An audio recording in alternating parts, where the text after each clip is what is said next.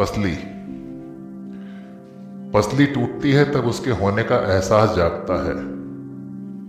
वरना आज तक पता ही न था कि सीने के बाईं ओर नीचे से तीसरी चपटी सी हड्डियों की पतली सी पसली मेरे जिस्म में भी कहीं पड़ी थी। यहाँ प्लास्टर नहीं हो सकता। सांस लेते जान निकलती है। बचपन से मेरे दिल और फेफड़ों की हिफाजत करने वाली पसली। मेरे ही जिस्म में इतनी शिद्दत से कभी मौजूद ना थी। बुखार में तपती पसली को बड़े आहिस्ते से छूता हूँ, सहलाता हूँ, गर्म पानी के फाहों से सेकता हूँ और महसूसता हूँ अपनी ही पसली को अपने ही जिस्म में पहली बार। ऐसे ही कितने संगी होंगे इस शरीर में जिन्हें मैं नहीं जानता या जानना नहीं चाहता। जब तक कि वे पसली की तरह विद्रोह नहीं कर देते।